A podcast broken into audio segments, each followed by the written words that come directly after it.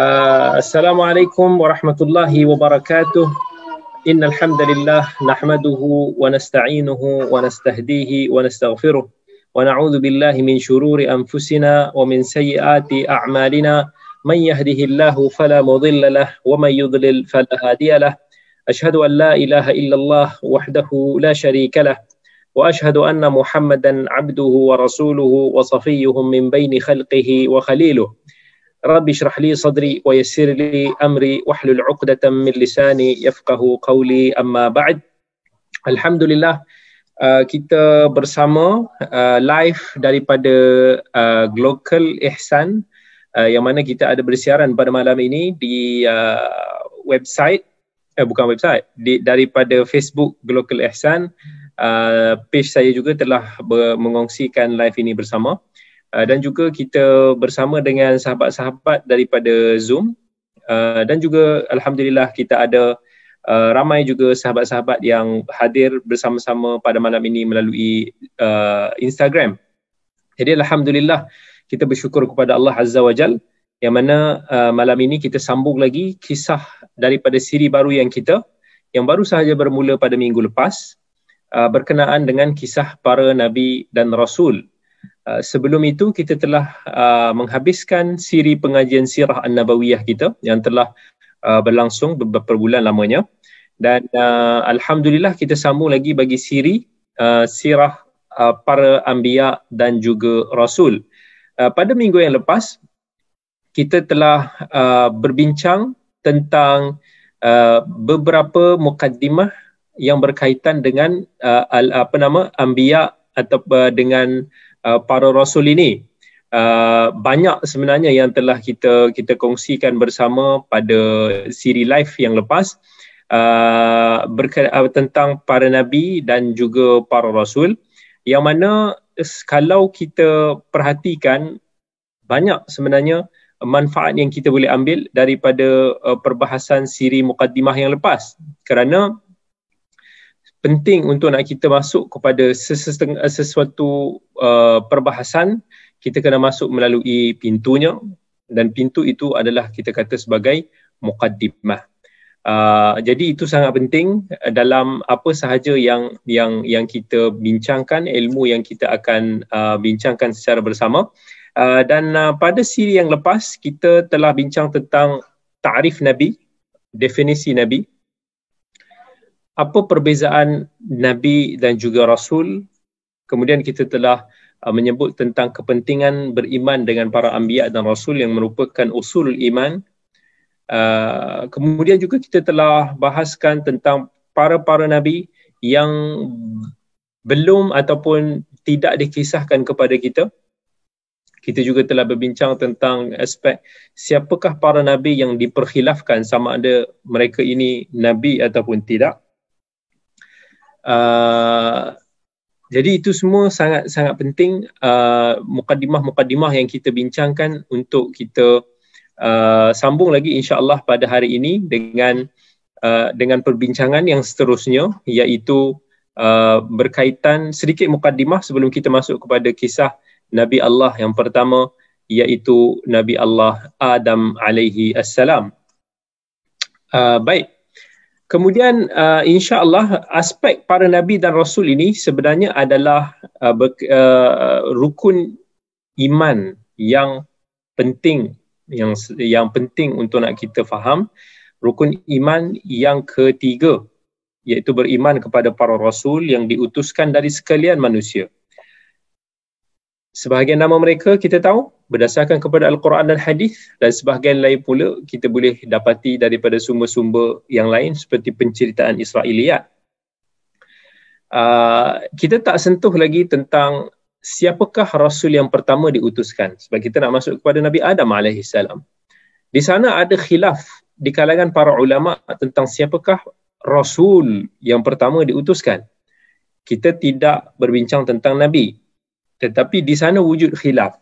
Adakah Nabi Adam adalah seorang rasul ataupun Nabi Adam hanyalah seorang nabi? Sebahagian daripada para ulama rahimahullah berpandangan bahawa Nabi Nuh alaihi salam merupakan rasul yang terawal berdasarkan kepada firman Allah Azza wa Jal inna awhayna ilaika kama awhayna ila nuhin wan nabiyyin min ba'di Allah kata sesungguhnya kami telah memberikan wahyu kepadamu wahai Muhammad sebagaimana kami telah memberikan wahyu kepada Nuh dan para nabi yang diutuskan selepasnya yang bermaksud dalam ayat ini Allah menyebut wahyu yang pertama diturunkan kepada Nabi Nuh alaihi salam. Allah tidak menyebut sebagaimana telah kami wahyukan kepada Adam. Kemudian dalam suratul Hadid Allah Azza wa Jalla berfirman, "Walaqad arsalna Nuhan wa Ibrahim wa ja'alna fi dhurriyyatihim an-nubuwwata wal kitab." Allah kata sesungguhnya kami telah mengutuskan Nuh dan Ibrahim serta kami telah jadikan pada keturunan kedua-kedua mereka mendapat kenabian dan menerima kitab. Jadi persoalannya, mengapakah Rasul yang terawal bukan Nabi Adam alaihi salam? Nabi Adam, ini kita kena faham atas definisi perbezaan di antara Nabi dan Rasul yang telah kita bincangkan pada siri minggu yang lepas mengapakah rasul yang terawal bukan Nabi Adam alaihi salam? Kerana pada ketika itu manusia masih lagi sangat sikit. Zaman Nabi Adam, siapa yang ada? Anak-anaknya, zuriatnya, apa nama kaum keluarganya. Nabi Adam manusia yang pertama. Jadi manusia uh, kita kata kelompok manusia itu masih lagi sangat sikit. Yang terdiri daripada keluarga uh, yang mana mereka ini semua belum lagi berselisih dalam aspek tauhid. Kemudian apabila keturunan Nabi Adam ni semakin ramai, makin ramai bergenerasi bergenerasi sebab ramailah masa tu yang yang yang yang lahir daripada Nabi Adam alaihi salam. Dan mereka ini bila manusia ni bila makin ramai mereka sudah mula melupakan ajaran Allah azza wajal barulah diutuskan para rasul alaihi salam.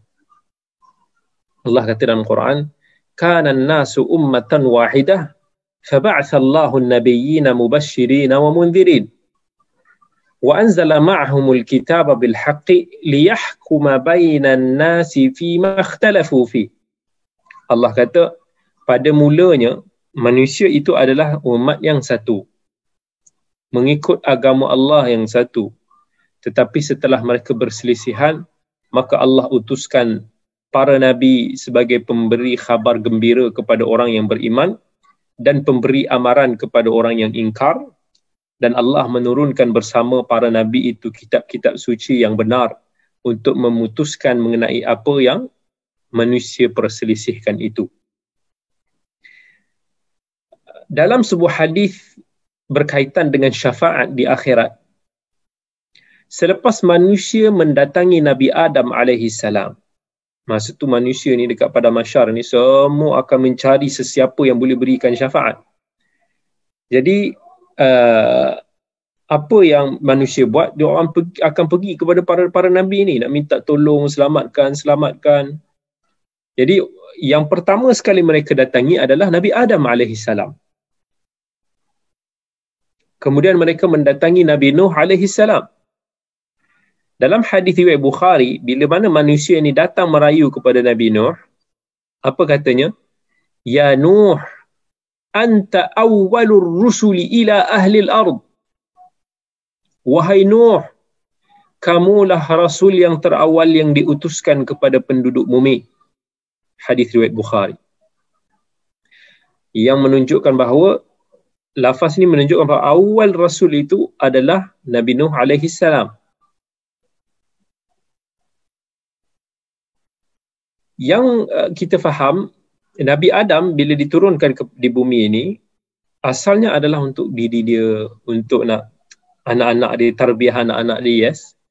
Tetapi masa tu belum lagi dia diutuskan dengan tujuan untuk untuk menyeru para manusia ini semua. Seperti mana Nabi Nuh yang bila dilantik sebagai rasul dia kena deal with the people surrounding him. Jadi Nabi Nuh alaihi salam merupakan rasul pertama yang diutuskan kepada kaumnya selepas berlaku syirik. Manakala kerasulan Nabi Adam alaihi salam hanyalah untuk dirinya sendiri dan juga ahli keluarganya sebelum berlakunya syirik. Itu perbahasan para ulama lah dalam eh, dalam nak menentukan siapakah rasul yang pertama adakah Nabi Adam ataupun Nabi Nuh alaihi salam. Tetapi kita ya, walaupun atas pandangan yang mengatakan bahawa awal rasul rasul yang terawal itu Nabi Nuh salam tidak bererti mereka mengingkari kenabian uh, Nabi Adam salam. Kita bincangkan benda ni mengikut definisi. Kita telah sebutkan definisi perbezaan di antara nabi dan rasul pada siri yang lepas. Kemudian antara aspek yang uh, kita boleh bincangkan juga di dalam uh, para rasul dan nabi ini rasul yang termulia daripada kalangan para para rasul adalah ulul azm ulul azm yang yang paling berat ujiannya. Yang mana nama mereka ini disebutkan di dalam al-Quran suratul ahzab. Allah azza wa jalla berfirman wa idza akhadna minan nabiyyin mithaqahum wa minka wa min nuhin wa ibrahim wa musa wa isa. Dan ingatlah ketika kami mengambil daripada para nabi perjanjian setia mereka dan khasnya daripada engkau sendiri wahai Muhammad dan daripada Nuh, Ibrahim, Musa dan Isa. Itu nabi yang paling mulia sekali adalah nabi ataupun rasul ulul azm yang yang yang diuji dengan ujian yang sangat berat.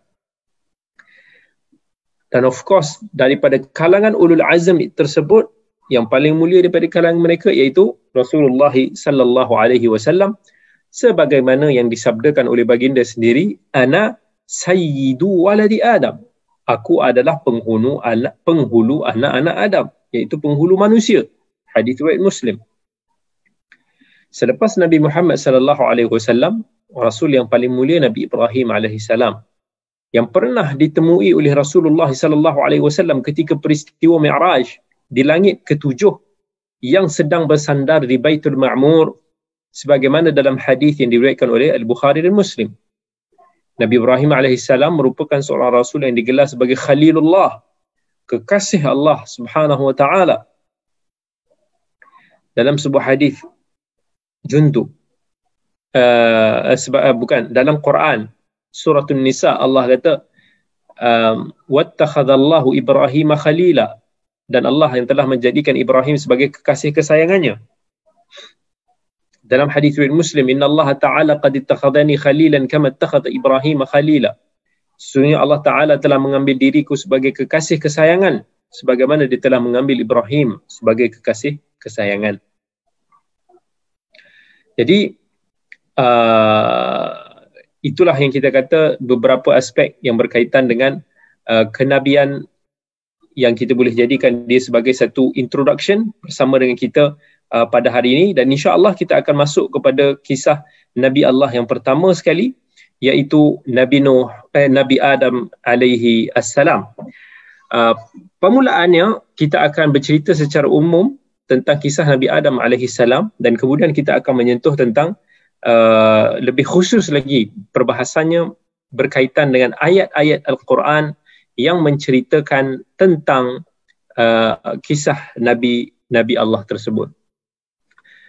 Setelah Allah Azza wa Jal menciptakan bumi dengan gunung ganangnya, laut-lautannya, tumbuhan-tumbuhan, selepas Allah menciptakan langit, Allah menciptakan alam semesta, uh, selepas Allah menciptakan para malaikat, iaitu sejenis makhluk Allah yang diciptakan untuk beribadah kepada Allah Azza wa Jal maka sampailah waktunya untuk Allah Azza wa Jal menciptakan sejenis makhluk lain yang akan menghuni dan mengisi bumi ini uh, yang dapat menikmati kita kata dapat menikmati ciptaan Allah bumi ini menggunakan kekayaan yang telah Allah ciptakan di bumi ini yang akan diuji. Para malaikat ketika diberitahu diberitahu oleh Allah Subhanahu wa taala berkaitan dengan uh, kehendak Allah Azza wa Jalla untuk nak menciptakan makhluk lain. Mereka bimbang. Kalau-kalau keinginan ataupun kehendak Allah untuk nak menciptakan makhluk yang lain itu uh, disebabkan kecuaian ataupun kelalaian para malaikat di dalam mematuhi ataupun menjalankan tugas ataupun perintah Allah Azza wa Jalla. Uh, jadi para malaikat dia kata ke Allah, wahai Tuhan kami, buat apa Tuhan menciptakan makhluk yang lain selain daripada kami? Padahal kami selalu bertasbih, kami selalu bertahmid, kami selalu melakukan ibadah mengagungkan namamu tanpa henti. Sedangkan makhluk yang Tuhan ini akan ciptakan, yang akan diturunkan ke bumi ini, mereka akan saling berperang, saling akan bertengkar di antara satu sama lain yang akan melakukan kerosakan di atas muka bumi ini. Maka Allah Azza wa Jalla berfirman untuk nak menghilangkan kekhawatiran. Para malaikat itu, Allah kata sesungguhnya aku mengetahui apa yang tidak kamu ketahui dan aku sendirilah yang mengetahui hikmah penguasaan Bani Adam di atas bumi ini dan aku telah menciptakannya, meniupkan roh kepadanya maka bersujudlah kamu di hadapan makhluk baru ini sebagai penghormatan bukannya sebagai sujud ibadah. Sebab Allah memang melaranglah untuk perbuatan kita sujud kepada makhluknya. Kemudian diciptakanlah Adam oleh Allah Azza wa Jal daripada segumpal tanah liat kering dan lumpur hitam yang berbentuk. Dan setelah disempurnakan bentuknya ini maka ditiupkan ruh ciptaan ini di dalam Adam alaihi salam maka berdirilah ia tegak sebagai manusia yang sempurna. Iblis laknatullahi alaih membangkang dan tak mau nak patuhi perintah Allah ni. Macam mana para malaikat yang lain? Malaikat yang lain segera bersujud di hadapan Adam sebagai penghormatan sesuai apa yang telah Allah perintahkan. Tetapi iblis tak boleh nak terima. So dia merasakan bahawa diri dia lebih mulia. Lebih dia lebih utama, lebih lebih agung daripada Adam sebab dia diciptakan daripada api. Sedangkan Nabi Adam AS diciptakan daripada tanah. Kebanggaan dengan asal usul inilah menjadikan dia sebagai sombong dan dia rasa dia tak layak untuk nak sujud menghormati Nabi Adam AS sebagaimana para malaikat yang lain. Ini satu satu faedah yang kita boleh ambil uh, iktibar. Dosa yang pertama adalah kerana sombong. Bila kita merasakan kita lebih baik daripada orang lain bila kita kita rasa macam kita lebih tinggi daripada orang lain kerana tak kira lah apa faktor sekalipun. Kerana uh, keturunan ke kerana bangsa ke kerana harta kerana pangkat kerana rupa kerana apa sekalipun angkuh ataupun sombong adalah dosa yang sangat bahaya. Ingat, dosa ini telah membuatkan iblis menjadi kufur selama-lamanya. Allah tanya kepada iblis, kenapa engkau tak mau sujud kepada apa yang telah aku ciptakan dengan tanganku? Adakah engkau menganggap dirimu lebih besar dan lebih agung? Iblis menjawab, aku lebih mulia dan lebih hebat daripada dia. Kau ciptakan aku daripada api dan dia pula daripada tanah lumpur.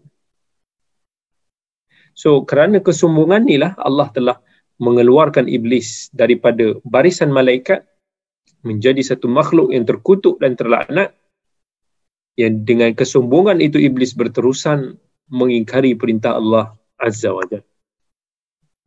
Iblis kemudian dengan sangat-sangat sombong diterima hukuman Allah itu dan dia minta lagi Allah supaya bagi dia umur yang panjang sampai hari kiamat nanti supaya dia boleh menyesatkan zuriat keturunan makhluk Allah Adam alaihi salam ini. Allah kata okey, Allah perkenankan. Iblis diberikan usia yang panjang, ditangguhkan usianya sampailah nanti hari kiamat kelak. Dan iblis ni setelah diterima jaminan daripada Allah yang dia akan diberi usia umur yang panjang. Dia tak berterima kasih, dia tak bersyukur tapi dia kata dia berazam dan berjanji dia akan menyesatkan Adam dan zuriat keturunan dia lah. sebab dia menganggap bahawa Adam telah menyebabkan dia dikeluarkan daripada syurga. Dia seolah-olah dirasa macam dia telah terpencil daripada para malaikat. Jadi dia kata dia akan make sure zuriat keturunan Adam ini semua sama nasib dengan dia. So Allah pun kata kepada Iblis, pergilah engkau bersama dengan pengikut-pengikut engkau yang semuanya menjadi isi neraka jahanam, menjadi bahan api neraka. Engkau tidak akan berdaya untuk nak menyesatkan hamba-hamba aku yang telah beriman kepada aku dengan sepenuh hatinya. Ataupun orang yang memiliki akidah kepercayaan, keimanan yang teguh. Walaupun engkau menggunakan segala keupayaan dan kepandaianmu untuk nak menghasut. Dan kemudian ketika Allah suruh para malaikat ni untuk nak sujud kepada Nabi Adam alaihi salam uh, Allah tahu kemusykilan para malaikat dan Allah nak nak nak menghilangkan tanggapan para malaikat terhadap Adam dan Allah nak nak yakinkan tentang kebenaran hikmahnya yang akan menjadikan Adam alaihi salam sebagai makhluk yang menguasai bumi maka Allah ajarkan kepada Adam AS nama-nama benda. Ha, ini nanti ada khilaf di kalangan para ulama tapi kita kita ceritakan secara general dulu. Allah ajarkan kepada Adam ni nama-nama pelbagai benda yang ada di alam semesta ni dan kemudian Adam sebut benda itu satu-satu di depan malaikat sebab Allah nak bagi tahu is kalau malaikat merasakan mereka ini pandai ini punya makhluk lebih pandai. Malaikat pun tak terdaya nak memenuhi cabaran Allah untuk nak menyebut nama-nama banyak benda-benda yang berada di hadapan mereka. Mereka tahu bahawa mereka tak mampu. Sampai malaikat kata, Maha suci engkau sesungguhnya. Kami tidak memiliki pengetahuan tentang sesuatu apapun kecuali apa yang engkau ajarkan kepada kami. Sesungguhnya engkaulah yang maha mengetahui dan maha bijaksana. Ini ada kisah dalam surat Baqarah. Kemudian Adam pula telah diperintahkan untuk nak sebutkan satu-satu nama benda tu. Dan Adam pun sebut satu persatu, satu persatu di hadapan para malaikat. Kemudian Allah pun kata kepada malaikat, Bukan aku, bukankah aku telah katakan kepada kamu bahawa aku mengetahui rahsia langit dan bumi dan mengetahui apa yang yang kamu zahirkan dan juga apa yang kamu sembunyikan. Jadi Nabi Adam AS setelah itu diberikan tempat oleh Allah Azza wa Jal di syurga dan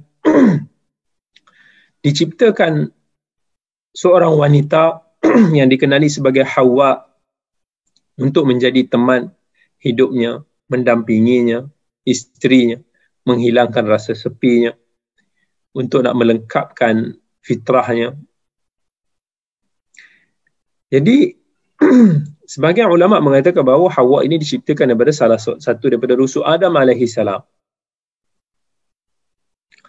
Uh, dan bila mana Nabi Adam ni terjaga daripada tidur dan melihat Hawa ini berada di di samping dia, dia pun ditanya oleh malaikat, "Wahai Adam, siapakah makhluk yang berada di sampingmu itu?" Nabi Adam jawab seorang perempuan sesuai dengan fitrah yang telah Allah ilhamkan kepada Nabi Adam. Bila ditanya oleh para malaikat, Adam terus mengatakan dia Hawa. Malaikat tanya untuk apa Allah ciptakan makhluk ni?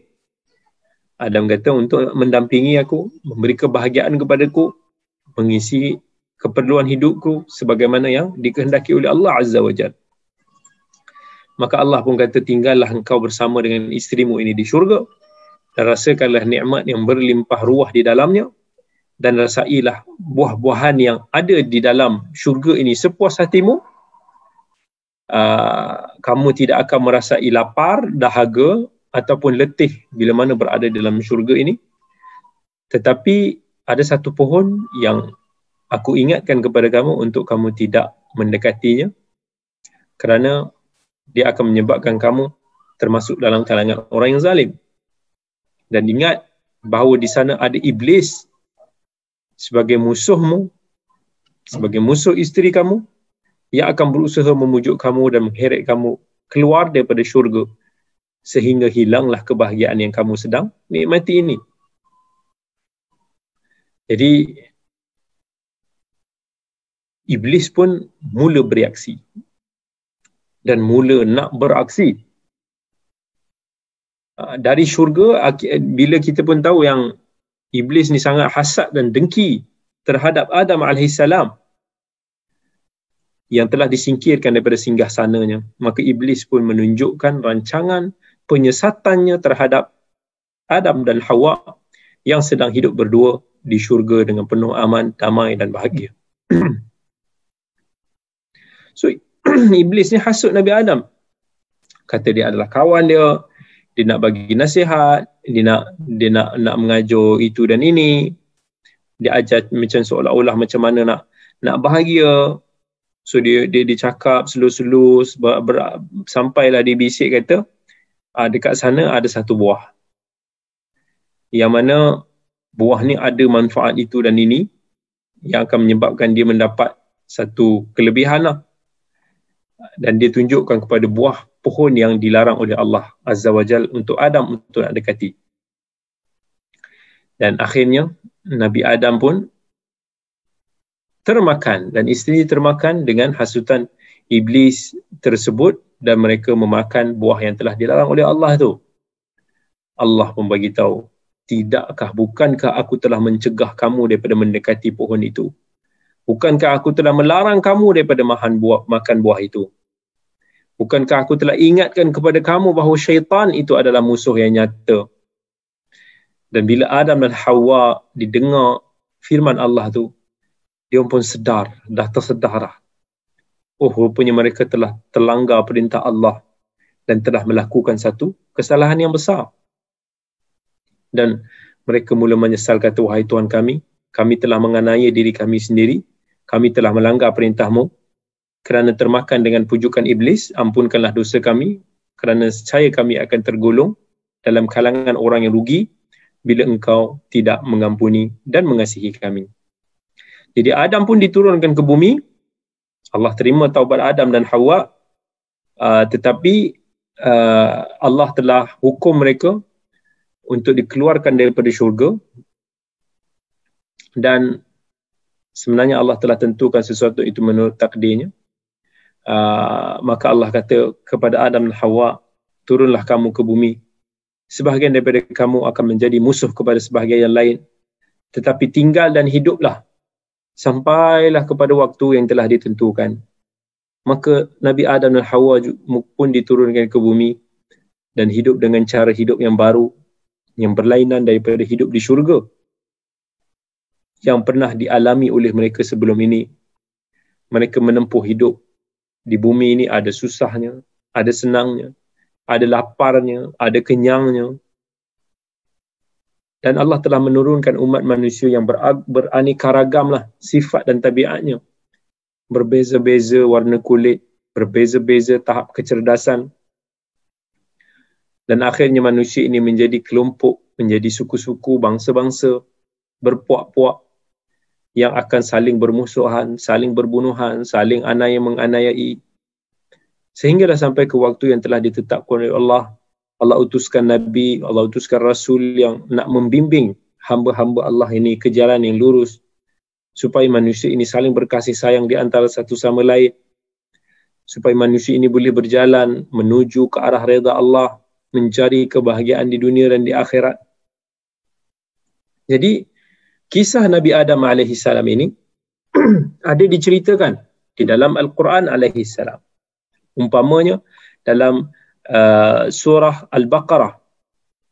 Surah Al-Baqarah Allah kata وَإِذْ قَالَ رَبُّكَ لِلْمَلَائِكَةِ إِنِّي جَاعِلٌ فِي الْأَرْضِ خَلِيفَةً قالوا أتجعل فيها من يفسد فيها ويسفك الدماء ونحن نسبح بحمدك ونقدس لك قال إني أعلم ما لا تعلمون Allah kata sesungguhnya aku hendak menjadikan seorang khalifah di muka bumi ini. Kan? Allah nak ciptakan uh, Allah bagi tahu pada malaikat yang Allah nak nak ciptakan Adam. Dan uh, kemudian malaikat bertanya mengapa engkau hendak menjadikan khalifah di bumi ini? Bukanlah sebagai satu pertanyaan yang membangkang ataupun mengingkari tetapi lebih kepada berbentuk soalan question bukankah di bumi ini akan ada orang yang membuat kerosakan padanya ataupun pertumpahan darah? Jadi dalam ayat ini sebahagian daripada ahli tafsir menyebut bahawa ada malaikat yang mana malaikat bertanya kepada ini kerana mereka telah tahu tentang apa yang berlaku sebelum itu. Iaitu sebelum Adam dicipta ada makhluk yang lain yang telah yang telah mendiami bumi yang telah melakukan kerosakan dan pertumpahan darah ada sama ulama kata daripada kalangan jin ada kata daripada kalangan haiwan benda ni ada disebutkan oleh sama ulama seperti Qatadah Even ada satu asar daripada Abdullah bin Umar 2000 tahun sebelum penciptaan Adam bangsa jin telah menumpahkan darah. Kemudian Allah uh, utuskan ada pasukan daripada malaikat kepada mereka dan malaikat telah mengusir mereka sampailah mereka ini uh, terusir di pulau-pulau yang dikelilingi oleh hutan. Ada juga pandangan mufassirin yang mengatakan bahawa para malaikat mengatakan sesuatu hal yang mereka telah terlihat di dalam lauh mahfuz. Maksudnya, bukan kerana apa yang telah berlaku sebelum ini, tetapi apa yang akan berlaku berdasarkan kepada catatan di lauh mahfuz. Uh, ada juga serta-serta pandangan ulama yang kata benda ini di, di, diberitakan oleh Harut dan Marut. Uh, ini ada asar yang diriwayatkan daripada Ibnu Abi Hatim.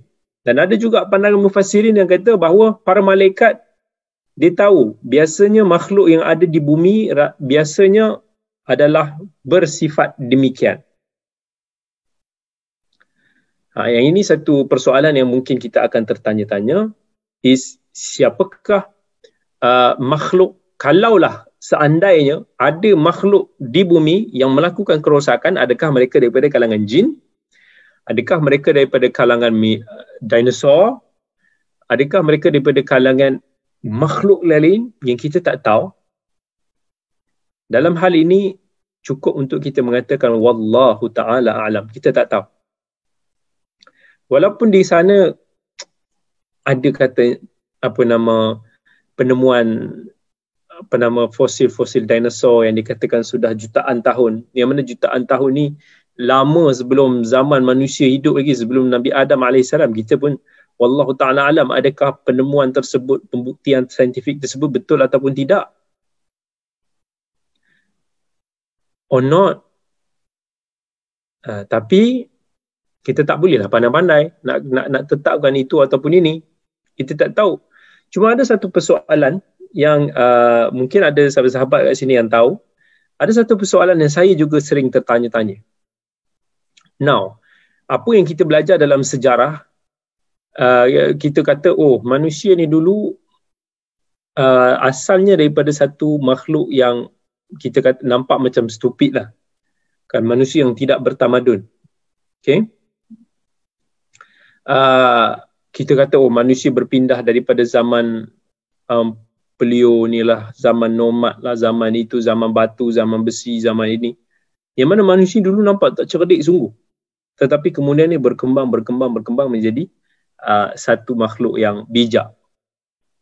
But apa yang kita dapat daripada kisah Nabi Adam alaihi salam ni Nabi Adam is a very smart guy. Kita tahu bahawa Allah kata wa'allama Adam al-asma'a kullaha thumma 'aradahum 'ala al-mala'ikah faqala anbi'uni bi asma'i ha'ula'i in kuntum sadiqin. Allah ajar kepada Adam maksudnya Allah menguliakan kepandaian kepada Nabi Adam AS dan diturunkan ke bumi ini dengan menjadi seorang manusia yang smart. Seorang manusia yang bijak. Bukannya seorang manusia yang tidak mengerti apa-apa yang tidak berpakaian. Dan kalau kita tengok kebiasaan fitrah bangsa manusia ni daripada generasi yang awal sampai ke generasi yang kemudian manusia akan semakin berkembang. Maksudnya bukanlah daripada uh, apa yang pandai jadi tak pandai tapi yang di manusia akan menjadi semakin pandai. Teknologinya juga akan semakin berkembang. Kan? Even kalau kita tengok pada zaman Nabi Nuh alaihi salam yang lebih kurang 10 generation after Nabi Adam alaihi salam masa tu manusia dah dah ramai dan dalam kisah Nabi Nuh AS kita tengok macam mana pandainya Nabi Nuh AS mengu- buat, mengukir ke apa nama bahtera. Alone, dia boleh buat satu bahtera. Subhanallah. Dan kita tengok kaum-kaumnya juga telah dikurnia, diceritakan mempunyai kepandaian yang hebat dalam pertanian, di dalam perairan. They got that technologies manusia masa tu taklah terlampau ramai kalau kita consider is only 10 generation after Nabi Adam alaihi salam. Jadi untuk nak mempukalkan ke semua manusia ni generasi dia adalah generasi yang yang tak pandai ni saya rasa itu ada something yang yang tak tepat. Kalau kita nak kata ada sebahagian maybe maybe tetapi apa yang kita dihidangkan dan disaji bila mana kita belajar sejarah manusia ni, dia nak menunjukkan begitu. Revolusi manusia ini daripada satu bangsa yang yang tak cerdik kita tengok yang serabut duduk dalam batu, duduk dalam gua yang tak mengerti apa-apa. Itu mungkin ada setengah kelompok yang mungkin kita kata terdampar, yang mungkin eh, terpisah, yang sesak yang mana-mana. Mungkin ada sebahagian begitu. Tetapi umumnya generasi manusia ni bukan generasi yang yang yang turun-turun ni macam beruk yang tak erti apa hidup dalam keadaan yang tak erti apa. Tak manusia ada knowledge daripada awal dulu. Bila diceritakan tentang kisah-kisah kaum-kaum Nabi Hud kaum Samud kaum Ad yang yang mana zaman mereka ini not so long after Nabi Adam alaihi salam tetapi teknologi, kepandaian yang mereka ada itu sudah menunjukkan manusia telah mencapai satu tahap kemajuan yang yang hebat pada zaman tu. Jadi how kita nak nak nak nak nak, nak hukum manusia ini berubah satu revolusi yang secara umumnya kata daripada zaman-zaman batu, zaman-zaman ni itu something yang kita boleh question balik. So tak semualah apa yang disajikan kepada kita daripada benda-benda saintifik ini boleh kita terima bulat-bulat. Uh, dan kemudian bila kita temu makhluk-makhluk yang katanya ada daripada zaman dinosaur, uh, kita kalau kita tengok lah, fosil-fosil ni semua jutaan tahun lah kan. Kata mereka lah kalau betul apa yang mereka perkatakan daripada karbon-karbon yang mereka uji ni semua. It definitely before human being lah. Cuma kita tak boleh nak sabitkan kata bahawa mereka lah makhluk yang dimaksudkan oleh malaikat. Sesungguhnya mereka berada di dalam uh, apa nama mereka ini ada di bumi. Dan lagi satu is question is ada satu claim lah yang bagi tahu bahawa manusia ni telah wujud ah contohlah kalau betul ada uh, pembuktian yang saintifik nak kata ada satu kaum yang yang pelik-pelik ni dan um, yang rupa dia pun nampak macam aneh ni. Ada kita tengok di muzium-muzium zaman dulu kala. Adakah mereka ini satu betul wujud memang ada makhluk macam ni ataupun mereka ini makhluk sebelum Nabi Adam alaihissalam. Itu satu question. Tapi kalau kata uh, tuan-tuan perempuan tanya saya tentang ni saya tak tahulah. Uh, ini semua termasuk dalam khab, uh, benda yang tidak diberitakan oleh Allah kepada kita. Apa yang Allah ceritakan kepada kita, our race, our kind start from Adam alaihi salam. Itu yang Allah ceritakan kepada kita.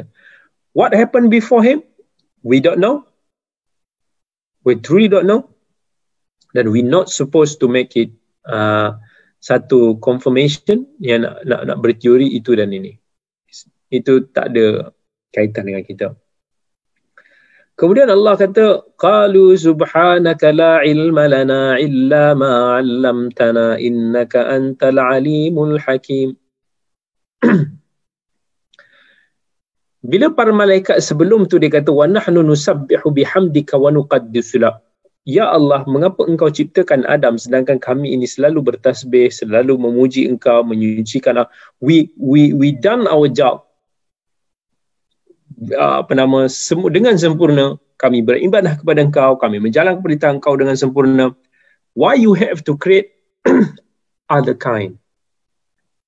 Other creature. Tapi Allah kata, Inni a'lamu ma la ta'lamun. I know what you don't know. Aku tahu ada maslahat di sebalik penciptaan manusia ini yang kamu tak tahu. Antara hikmah dan masalahnya ada di kalangan mereka para nabi dan rasul, para siddiq, para syuhada, para salihin. Yang mana mereka yang beriman kepada Allah dengan sebenar-benar iman ni mereka ni boleh jadi lebih baik daripada kamu wahai malaikat. Mana yang lebih baik? Malaikat yang mana creature dia, sifat dia memang diciptakan never akan mengingkari Allah. Allah kata dalam Quran, La ya'asuna Allah ma amarahum ma yaf'aluna ma yu'marun. Malaikat ni tidak akan sesekali mengingkari perintah Allah dan tidak akan sesekali akan mengingkari apa yang diperintahkan. Tetapi manusia Allah kurniakan akal nafsu syahwat yang menjadi membuatkan manusia ni ada option yang boleh pilih A or B, right or wrong, hak batil.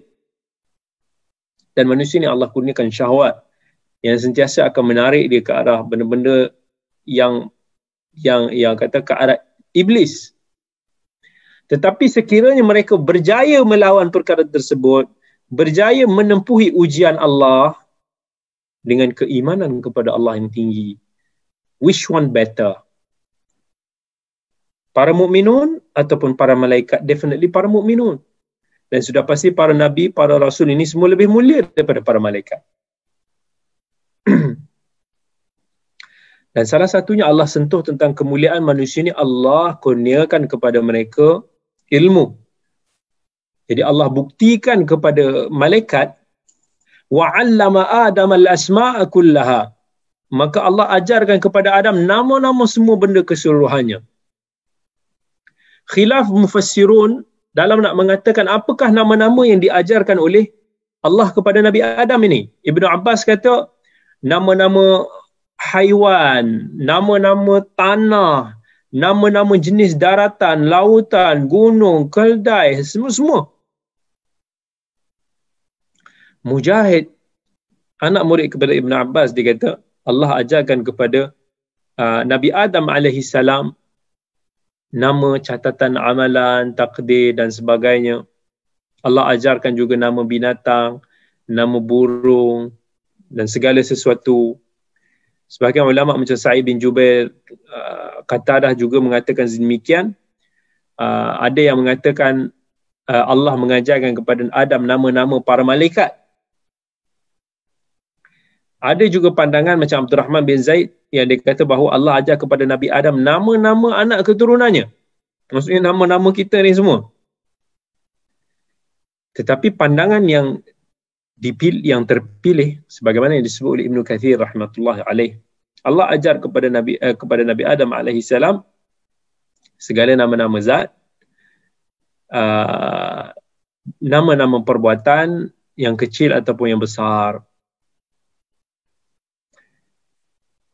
dalam hal ni Al-Imam Al-Bukhari rahmatullahi alaih dan Imam Muslim dia ada riwayatkan sebuah hadis daripada Nabi SAW orang-orang yang beriman akan dikumpulkan pada hari kiamat dan berkata sekiranya ada orang yang meminta syafaat kepada Allah untuk kami dan mereka pun berkata, datang kepada Nabi Adam dan dia kata engkau adalah bapa segala manusia.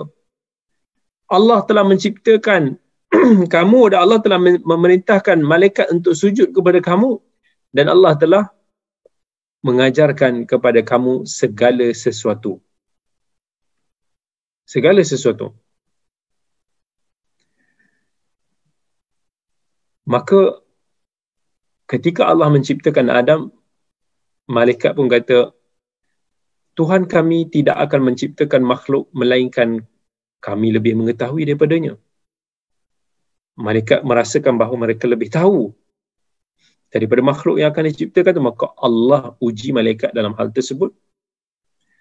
Allah kata wa 'allama Adam al-asma'a kullaha thumma 'aradahum 'ala al-mala'ika faqala anbi'uni bi asma'i haula in kuntum sadiqin. Okey, kalau betul apa yang kamu rasakan jangkaan kamu if you are you are feel you are more better than him, you are more knowledgeable than him, maka sekiranya betul bagi tahu aku apa benda-benda ni semua. Malaikat tak tahu. Malaikat kata qalu subhanaka la ilma lana illa ma 'allamtana. Maha suci engkau, tidak ada yang kami ketahui selain daripada engkau, apa yang telah engkau ajarkan kepada kami. Innaka antal alimul hakim. Sesungguhnya engkau maha mengetahui, lagi maha bijaksana.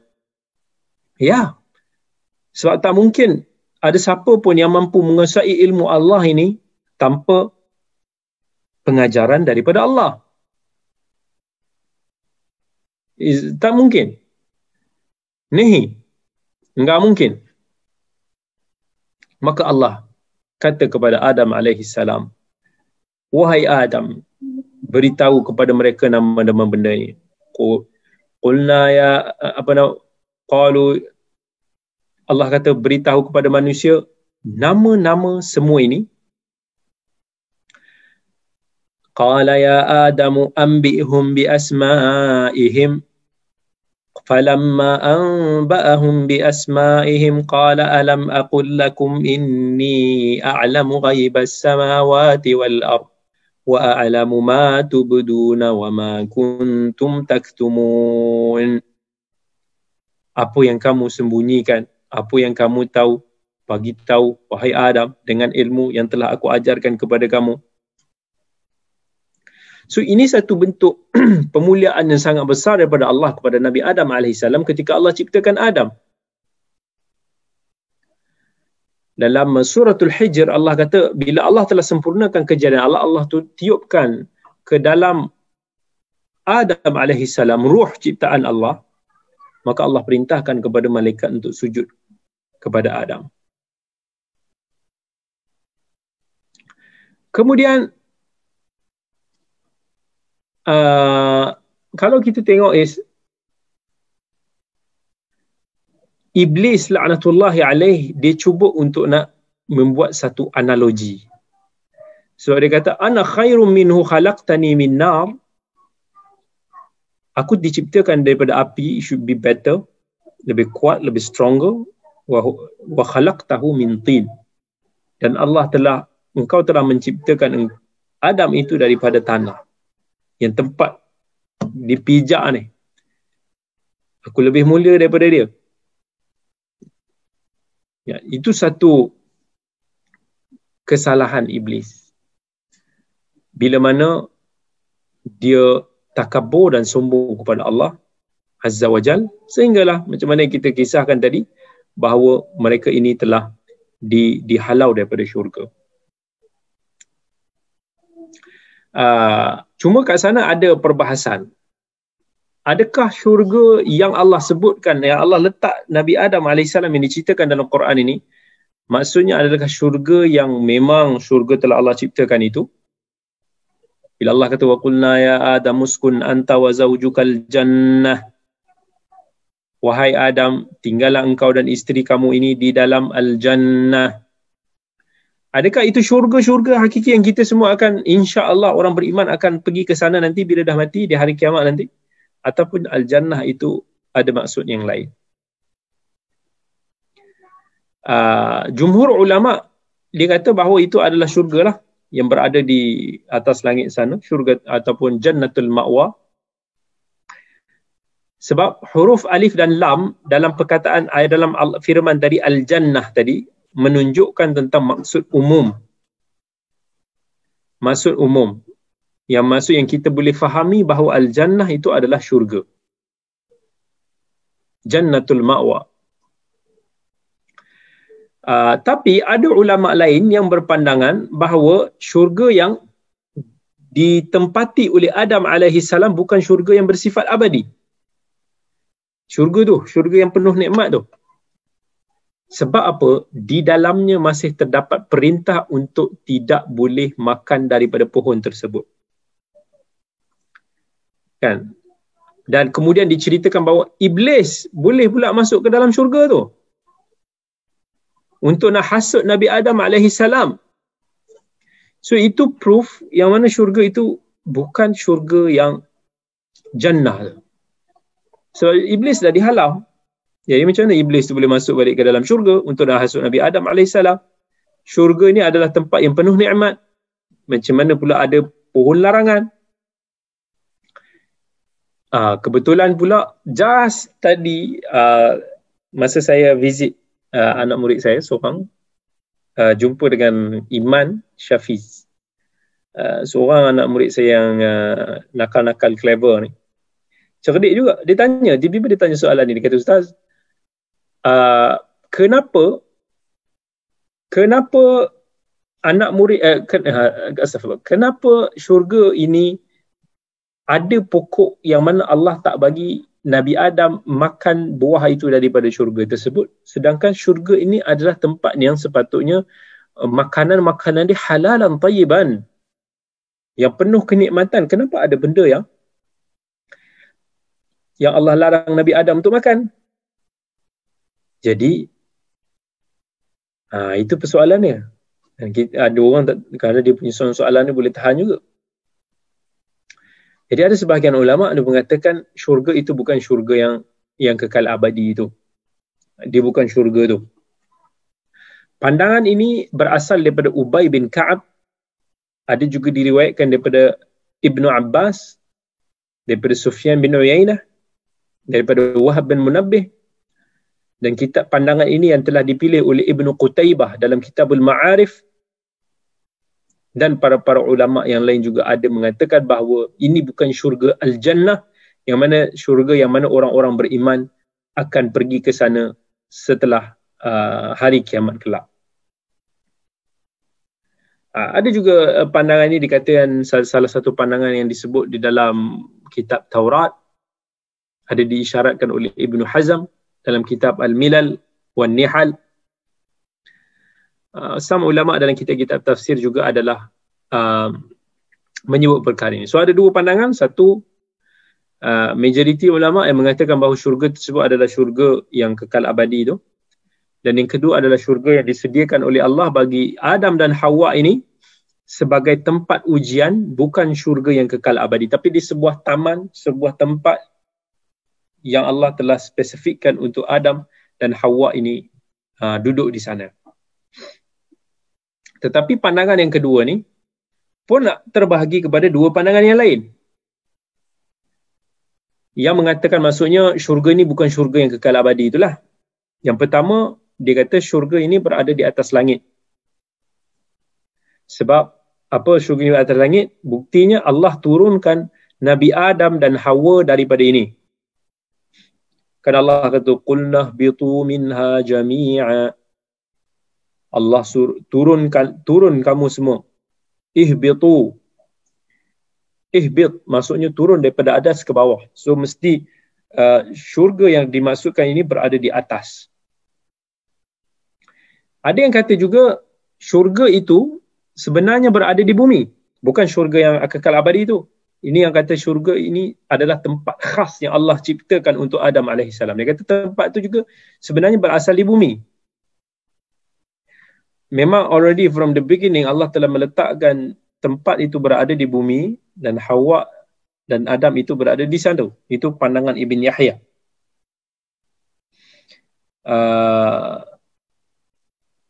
dan sebab itu syaitan ataupun iblis tu ada dekat kawasan tu untuk nak menyesatkan um,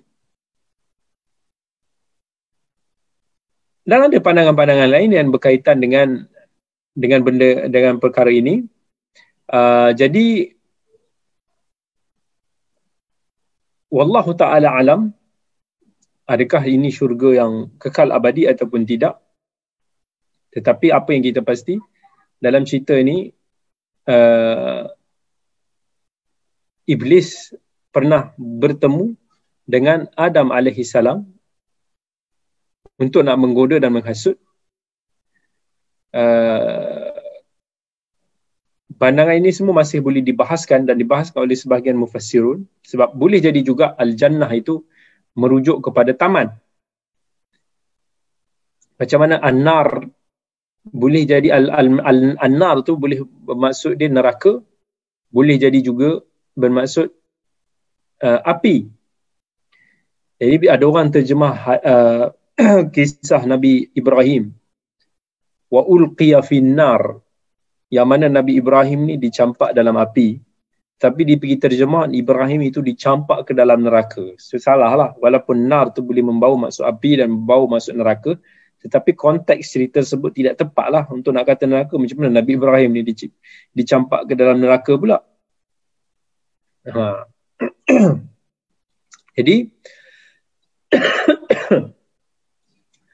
uh, kemudian Nabi Adam AS uh, bila mana diturunkan ke bumi, maka bermulalah ujian yang telah Allah berikan kepada kita semua manusia yang kita tak dapat nak elakkan dan itulah sifat manusia yang akan di, diuji. So daripada beberapa pengajaran yang dapat dipetik daripada kisah Nabi Adam AS ini, uh, dalam setiap hikmah, dalam setiap perintah ataupun larangan Allah Azza wa Jal itu ada hikmah-hikmah uh, yang mana ada sebahagiannya kita tahu, ada sebahagiannya yang tidak. Sebagaimana kalau kita tengok apa yang telah dialami oleh para malaikat ketika diberitahu oleh Allah Subhanahu Wa Taala tentang penciptaan manusia, keturunan Adam yang akan menjadi khalifah di bumi ini.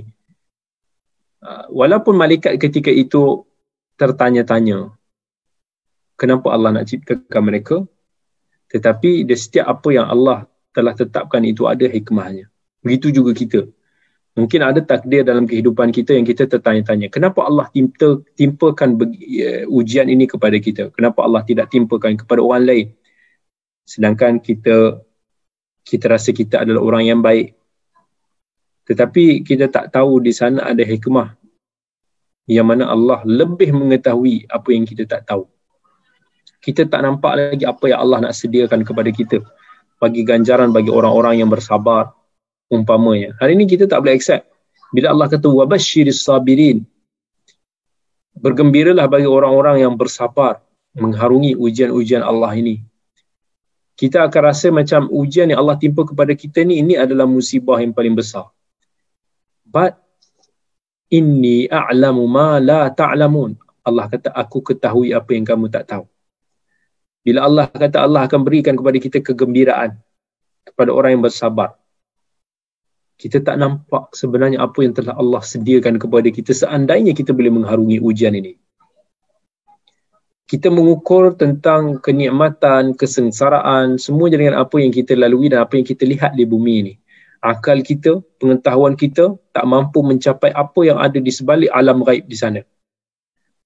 Nikmat yang Allah nak ciptakan ya Allah telah sediakan syurga itu yang kita tak boleh imagine yang kita tak pernah lihat yang kita tak pernah dengar.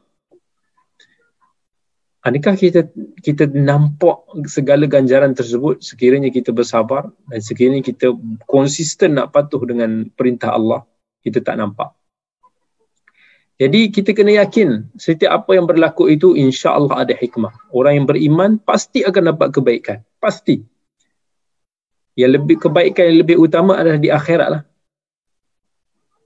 Kemudian antara pengajaran yang kita boleh ambil walaupun manusia ini telah dikurniakan kecerdasan untuk berfikir kekuatan fizikal dia juga tetap ada beberapa kelemahan pada diri dia. Manusia ni ada sifat lalai, ada sifat lupa. Nabi Adam alaihissalam Allah kurniakan kepada Adam ni segala macam kepandaian. Wa 'allama Adam al-asma'a kullaha. Aku telah uh, aku telah memberi mengajar kepada Adam ni segala benda. You are already a very brilliant man. You know many things. Dengan tahap segala kepandaian itu juga kamu tak boleh nak digest, kamu tak boleh nak tepis hasutan iblis Walhal Allah dah bagi clearly jangan dekat dengan pokok ini. Ingat iblis adalah musuh kamu yang sangat-sangat nyata. Peringatan is clear. Kepandaian ada. Tetapi sifat manusia yang mesti akan ada kelemahan. Maka ter, ter juga tergoda dengan hasutan iblis. Sehingga termakan apa yang telah Allah jelas-jelas larang kepada Adam alaihi salam yang kita kata manusia yang sempurna yang dikurniakan kedudukan yang istimewa di syurga Adam tetap tak dapat menghindarkan daripada sifat-sifat manusia yang lemah tu terlupa terlalai dengan perintah Allah terperangkap dengan tipu daya iblis apatah lagi kita manusia kita manusia jangan kita rasa bila kita ni sudah pandai. Ini apa yang ramai orang bila dia rasa dia sudah pandai, dia rasa boleh mengingkari Allah sampai dia rasa macam dia lebih baik akal dia tak boleh nak accept risalah-risalah yang ada di dalam agama. Akal manusia sampai buat mereka ni kufur. Allah kurniakan akal kepada manusia ni supaya manusia fikir dan dapat menggunakan akal tu untuk nak isbatkan tentang kewujudan Allah. Untuk nak nak mendalami risalah-risalah, message yang Allah telah kurniakan kepada bashar. But some people cannot use it. Tetapi mereka merasakan manusia yang waras, manusia yang bijak akan tahu bahawa Allah itu tidak wujud. Akan menganggap bahawa agama ini semua sama. Itu manusia. So jangan merasakan diri kita ini sudah pandai dan akal manusia ni hakikatnya banyak kelemahan, kita juga banyak kelemahan, kita hanya tahu apa yang kita tahu. Banyak lagi yang kita tak tahu yang kita tak boleh nak hadam. Ajib. Subhanallah. So always beri ruang kepada diri kita untuk nak memperbaiki diri kita. Uh, jangan berputus asa daripada rahmat Allah walaupun sebesar mana pun dosa yang kita lakukan, kesilapan yang kita lakukan, always bertaubat kepada Allah sebagaimana taubatnya Nabi Isa Nabi Adam alaihi salam. Kisah Nabi Adam mengajar kepada kita walaupun kita terlanjur untuk nak melakukan satu maksiat, kita buat dosa. Tapi jangan sesekali kita berputus asa daripada rahmat Allah. Daripada keampunan Allah. Asalkan kita sedar dan kita bertaubat kembali taubat daripada kalimah taba di makna anaba wa raja iaitu kita kita kembali dan pulang maka pengampunan Allah rahmat Allah akan memaafkan kesalahan dosa-dosa yang kita lakukan kecuali syirik Allah pasti akan terima. Sebab tu whenever we we we did a mistake astaghfirullah astaghfirullah astaghfirullah. Taubat. Kalau kita ada lakukan dosa-dosa besar atau banyak melakukan dosa-dosa kecil yang kita ambil leka ingat taubat. Taubat. Walaupun after that maybe kita tergelincir balik kita terlanjur balik. Jangan stop jangan kita putus asa dan kita tak mau dah untuk nak dah rasa macam ya Allah aku buat berulang kali berulang kali. Adakah masihkah lagi aku diampun? Dalam hadis. Nabi bagi tahu hamba aku melakukan kesalahan kepada aku tetapi dia tahu bahawa di sana ada Tuhan yang mengampunkannya maka dia ampun dia diminta ampun dan aku ampunkan. Kemudian dia berdosa kembali dia minta balik ampun dia tahu bahawa di sana ada Tuhan yang akan mengampunkan maka Allah ampunkan berkali-kali sampai tiga kali. Kali keempat Allah kata i'malu ma syi'tum. Apa fa innaka maghfur. Buatlah apa sahaja kerana kamu diampunkan. Selagi mana maksudnya selagi mana kita diberi taufik untuk nak bertaubat dan kembali kepada Allah. Sedar kesalahan kita bersangka baik kepada Allah. But remember jangan ambil mudah tentang dosa but whenever kita terlanjur kita lalai kita leka sentiasa kembali kepada Allah pengajaran yang keempat jangan sesekali kita ada sifat angkuh dan sombong. Whoever we are. Walau sepandai mana pun kita, walau sekaya mana pun kita, walau setinggi mana pun jawatan kita, walau senikmat mana pun apa-apa sahaja yang kita rasa kita ada lebih baik from other person, remember jangan merasakan diri kita lebih tinggi daripada orang lain. Sebab itu pasti akan membawa kita kerugian dan kebinasaan. Tengok iblis. Yang akhirnya terpaksa dilucutkan daripada singgah sana dia. Daripada kedudukan dia. Sebagai sebagai kita kata someone yang very berkedudukan. Daripada kalangan malaikat. Walaupun di sana ada riwayat mengatakan bahawa iblis bukan daripada kalangan malaikat iblis bukan daripada kalangan malaikat tetapi dia di dilantik diberikan peranan yang tinggi dalam kalangan para malaikat sebab iblis ni diciptakan daripada nar. Sedangkan malaikat diciptakan daripada nur. Jadi ada beza antara nar dan nur. Tetapi kerana kesombongan itu, dia telah di, di, mendapat kutukan dan laknat sampai ke hari kiamat. Sifat sombong ni, dia akan buatkan kita sesat selama-lamanya. Because we cannot accept people. We cannot accept the others orang kritik kita, orang condemn kita, orang tegur kita, ah, kau ingat dia ni baik ke? Kita tak mau terima. Sedangkan mungkin teguran itu baik. Dan sifat sombong ni akan buatkan kita macam meremehkan orang lain. Sebab tu Nabi bagi tahu al-kibru batarul haq wa ghamtun nas. Sifat al-kibr ini menutup kebenaran dan membuatkan memperlekehkan orang lain. Alah dia ni siapa, dia ni apalah, apalah. Sebab kita rasa kita baik. Ah, dia ni begini, dia ni begitu, ah, dia ni sembang je mana tapi dia tak tu. Kita rasa we are better than them. So this is satu feeling yang dangerous. Whenever kita feel macam tu, astaghfirullah, astaghfirullah. Manusia jangan lupa diuji dengan kelebihan. Bukan dengan kekurangan saja.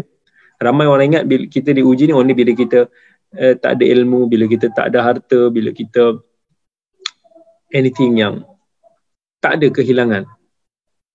Tapi kita lupa ujian yang lebih berat adalah bila kita memiliki dan kita tak sedar kita sedang diuji. Itu ujian yang wala'iyadzubillah kita mohon supaya Allah hindarkan daripada kita. Kita tak merasakan ujian di sebalik apa yang kita miliki. Ingat, dalam hadis riwayat Tirmizi, Nabi SAW bagi tahu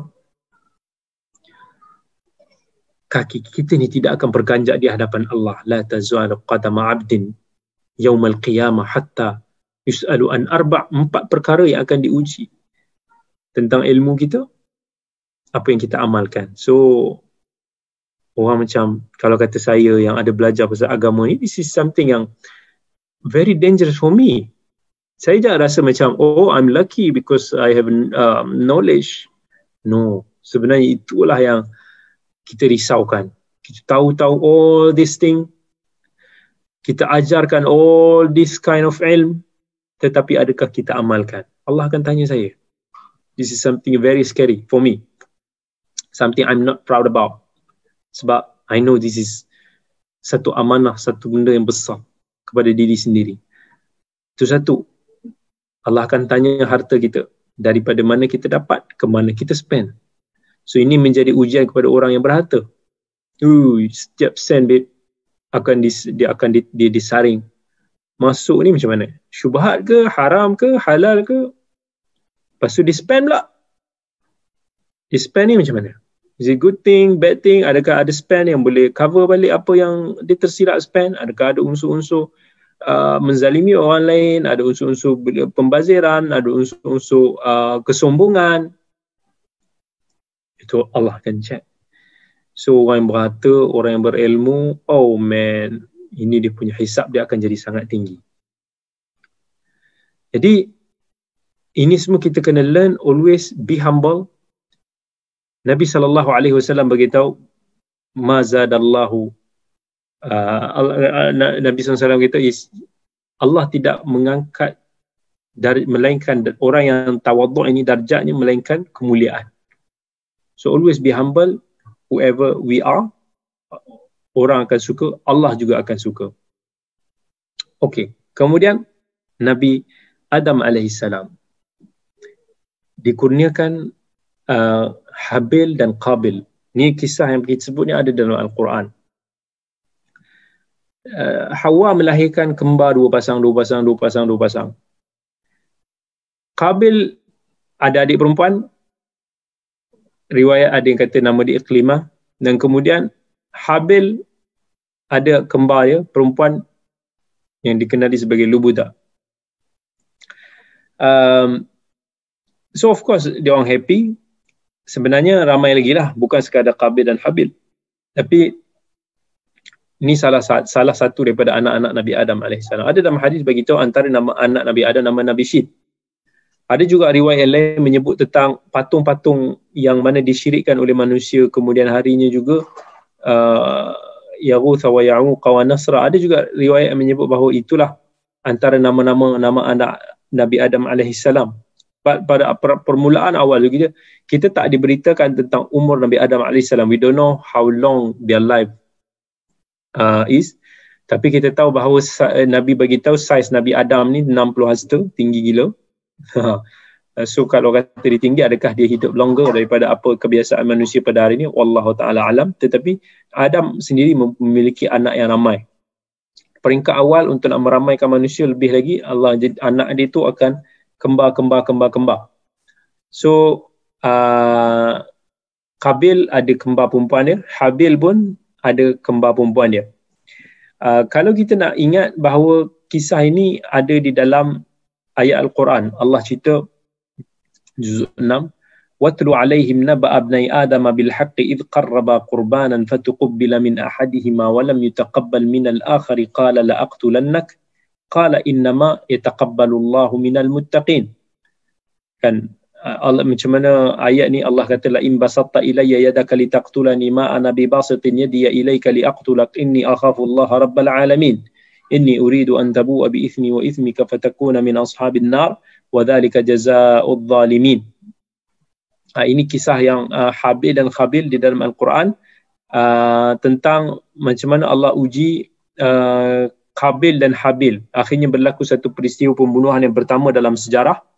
Uh, bila mana dia orang ni bersama-sama berusaha. Salah seorang usaha dalam pertanian salah seorang usaha dalam dalam uh, per, apa nama binatang perenternakan. Jadi akhirnya Allah perintahkan kepada uh, Kabil untuk mengkawini adik kepada Habil yang kurang cantik. Habil pula diperintahkan Allah untuk berkahwin dengan uh, adik kembar Qabil yang lebih cantik. Itu telah mem, uh, me, apa nama mem, membangkitkan ketidakpuashatian Qabil sebab dia biarlah kembar dia sendiri yang itu lebih cantik. Dia tak maulah kembar Habil so kesifat tu boleh ditengok macam mana Qabil ini uh, bersikap rebellious dan sampailah kepada satu hari Allah uji dia. Uh, is uh, tentang nak nak putuskanlah siapa yang akan berkahwin dengan si perempuan tersebut. Ha. Jadi eh, mas, masing-masing dia kena serahkan korban yang telah diperintahkan oleh Allah. Siapa daripada korban yang diterima oleh Allah maka dia berhak untuk nak menentukan juruh pilihan dia. Jadi uh, diorang pun terima accept the solution the offer maka Habil pun keluar bawa seekor kambing yang paling gemuk yang paling disayang among all the kambing yang dipelihara Kabil pula yang mengusahakan pertanian dibawa tanaman dia yang yang tak berapa nice yang agak rosak dia ambil Alah sifat manusia ada yang nak bagi yang terbaik, ada yang nak bagi yang paling tak baik. Yang ada orang dia nak bagi benda yang paling disayang, yang dipakai. Ada orang dia hanya nak bagi benda yang dia dah tak pakai. Benda yang mungkin dah koyak, benda yang mungkin dah lama dah. Nah, itu depend on manusia punya takwa. Habil want to give the best yang dia paling sayang. Kabil tak mau bagi yang dia paling sayang. Yang sayang disimpan yang dia tak sayang tu dibagi. Jadi of course Allah terima korban Habil yang lebih yang lebih ikhlas dan lebih bertakwa. Maka uh, Habil telah dikawinkan dengan adik Kabil tersebut. So ini telah menyebabkan Kabil ni berasa tak puas hati di bawah semarah dan dendam kepada Habil. Uh, satu hari masa ayah mereka Nabi Adam ni keluar daripada rumah dia amanahkan kepada kabil yang lebih besar, lebih tua untuk nak jaga uh, rumah. Uh, take care of your brothers, take care of the house. Maka uh, masa itulah syaitan pun bisik kepada dia. supaya untuk nak nak nak nak, nak lepaskan geram kepada Habil. Dan sampailah dia kata la aqtulannak I gonna kill you. Now is the, the the opportunity for me to kill you. Maka Habil pun kata apa salah aku? Kan apa salah aku sampai kau nak bunuh aku? Dia Qabil ni rasa tertekan. Dia kata because of Allah terima korban kau. Tetapi korban aku tak diterima. Kau kahwin dengan adik aku yang cantik molek. Aku pula dapat kahwin dengan adik kau yang buruk ni yang tak ada taste ni, tak ada style ni. Habil kata, why aku perlu dipersalahkan Allah terima korban aku? Kan, bukankah Allah juga memerintah kau buat benda yang serupa tetapi engkau memberikan sesuatu yang tidak baik, engkau mengikut uh, hawa nafsu engkau. So macam mana pun Habil pesan kepada Qabil ketika itu, Qabil tak mau dengar. Dan Qabil ambil keputusan untuk nak membunuh uh, Habil.